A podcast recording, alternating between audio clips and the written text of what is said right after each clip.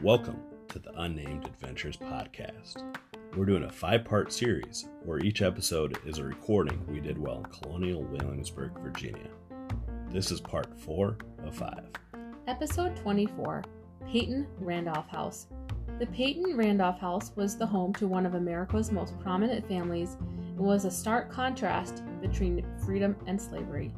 The tour offered a deeper knowledge of the early African American experience and shared how the enslaved members of the household struggled to find their own roads to freedom. Old fashioned term for closet is room between other rooms, and it is. This is the back door to her husband's office, the door to the passage, the door to the parlor, and the door to the walkway and the kitchen. So she's got two nice windows to look out and make sure all her people are doing what they're supposed to do. Because there are 27 enslaved folk on this property. Yes, I know that's an obnoxiously large amount of enslaved people on an urban place. But that's what they do have here. And you look at the 48 tablecloths, you realize it. Yeah, that they have a lot of people doing laundry and a lot of people to do laundry for.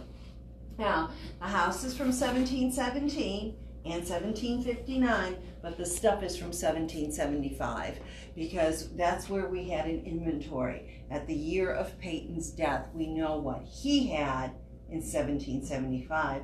And so we see in the inventory in Mrs. Randolph's closet, it says in that inventory a pair of, a set of old blue damask curtains, a desk and a bookcase, a spice box, sundry items on Mrs. Randolph's desk, a looking glass, a dressing table, and an old soft chair in covered in blue, old blue damask.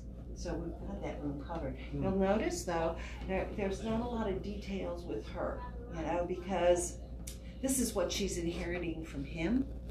You know, she, her clothes, her jewelry, any gifts he gave her, her musical instruments, her book, those are hers.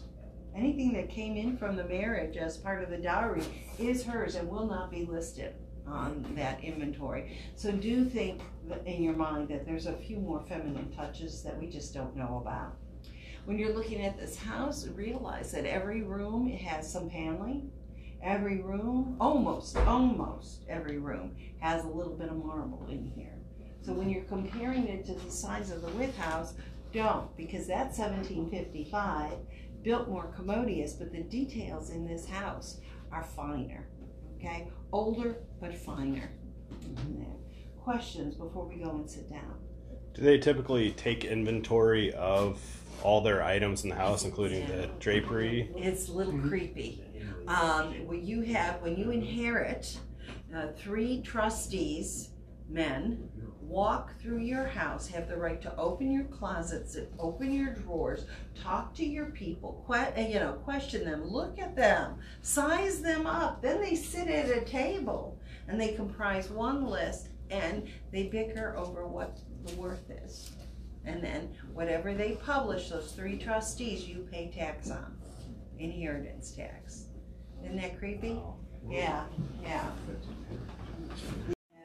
So this is Peyton and Elizabeth Harrison Randolph. She is a Harrison. Her brother Benjamin did sign the Declaration of Independence. Uh, this is a power couple, and they have no children of their own.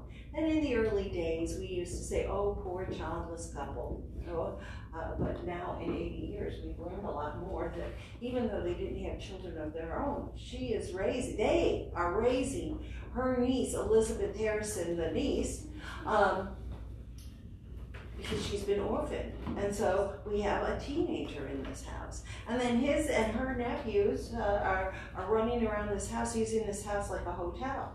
And her sisters have kids and they come and visit too. So there's a lot of family around this house. So no, it's not a quiet house. It's not a quiet house at all. This is not my favorite picture of him. He's about 54 years old here. And people have told me, they've told me that this shaves a couple pounds off. He's about six foot two or three, 300 pounds. Silas Deane called him large but not out of proportion. His cousin Thomas Jefferson calls him inert. Another quote, uh, oh, it's a paraphrase now. Um, uh, large of body. Mm, yeah. Uh, but a sound legal mind. Um, there is another picture of him in our National Archives. Charles Willson Peale did it of him about 35 years of age, and he kind of looks like in that picture alive. Peale does a great job of making people look alive. Um, and and he kind of looks like a hoss from Bonanza with a wig, Mm-hmm. you know, large but not out of proportion. You know, here he just looks large. Large. Yeah. yeah. Uh, you know, a little bit of a tummy was it was an attractive thing. That means you were eaten. You know, whereas you know, and pecs were were was working man, sign of a working man. You wanted good thighs and good calves because that means you were riding horses and fencing, right? A little bit of stomach was great. Maybe he'll share. right? So, uh, when his daddy dies at, when he's 14, his mom, Lady Susanna, makes sure he gets the best education money can buy.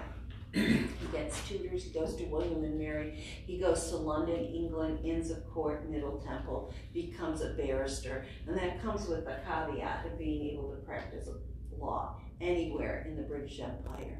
He comes home because of his connections. He is one of the youngest, 22 years old, Attorney General ever. and when he becomes Speaker of the House of Burgesses much later, he passes that job to his baby brother, John, the Tory, right, the loyalist, and before he goes off to England over there. Uh, he has other roles here.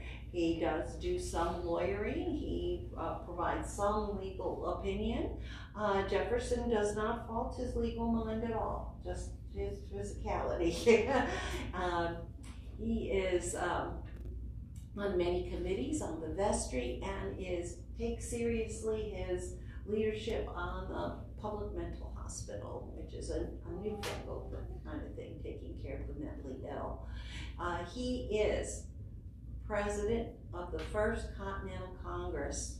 He is sent up to Congress. I mean, he makes such a show as Speaker of the House of Burgesses and President of the conventions, and then it goes up to Congress. He's considered uh, one man that can bring all these differing peoples together so they make him president. He does step down for a while to come home and attend to Virginia business, and then goes back up there. There's been a seat warmer up there. You know his name, that pirate, John Hancock.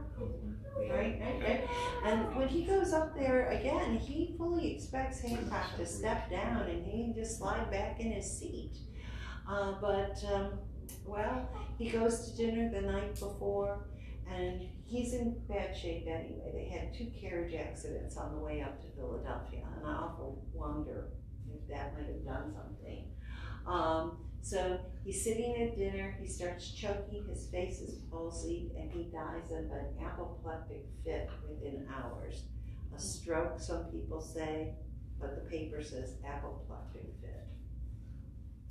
Uh, he, uh, Congress is going to take care of the funeral. The father of our country, used for this guy long before it's used for that other guy, right? And uh, there are 40,000 people living in and around Philadelphia at the time, our largest city by far. 15,000 people show up for the funeral. And they borrow a vault, yeah, that's a lot of people back in the day. They borrow a vault up there temporarily, and he is buried up there. She comes home with his serving man, John Harris or Johnny, her serving woman Eve, one unnamed enslaved person, and her nephew Edmund, the only male heir in the family. Uh, Edmund Randolph is John the Tory's son. Ah, but Edmund is a patriot, stays with his uncle. It's tearing daddy up. I've seen one of the letters and it says, Come back to your family, come back to your senses. In other words, you're killing me, kid. Know? um, but he is later becomes uh, Edmund becomes uh, governor of Virginia. So, yeah, comes back here, and later on he the body is brought back and he is buried under the College of William and Mary. When she dies, she's buried under the College of William and Mary. And in secret, much later, Ariana, the daughter of John the Tory, sneaks his body into Virginia and they bury him before anybody knows under the College of William Mary because that would not have gone off. Uh, he was about 54 years old. They're within an age. He lives another six years. So he's already considered old. Men live 40 to 45, women 30 to 35. Yeah. So, you know, uh, so he is already considered an old man. We're going to go in this way. We're going to see the passage. When he's a little boy, this passage is fine. The stairs are just fine. When he gets to that size, that's why he's got to put the addition on. We're going to pass by his office, which was his daddy's office, and you might wonder why we've got six bookcases full of books in there. And that's because that inventory tells us so. His books, Wythe's books, and Jefferson's books become the basis of our Library of Congress in Washington, D.C. And then at the top of the stairs, you're going to see the room for the nephews. You know, they use this place like a flop house, like a hotel. They're here, they're there, they're all over the place. It's William Harris, I mean, Randolph Harrison and Harrison Randolph. That's it.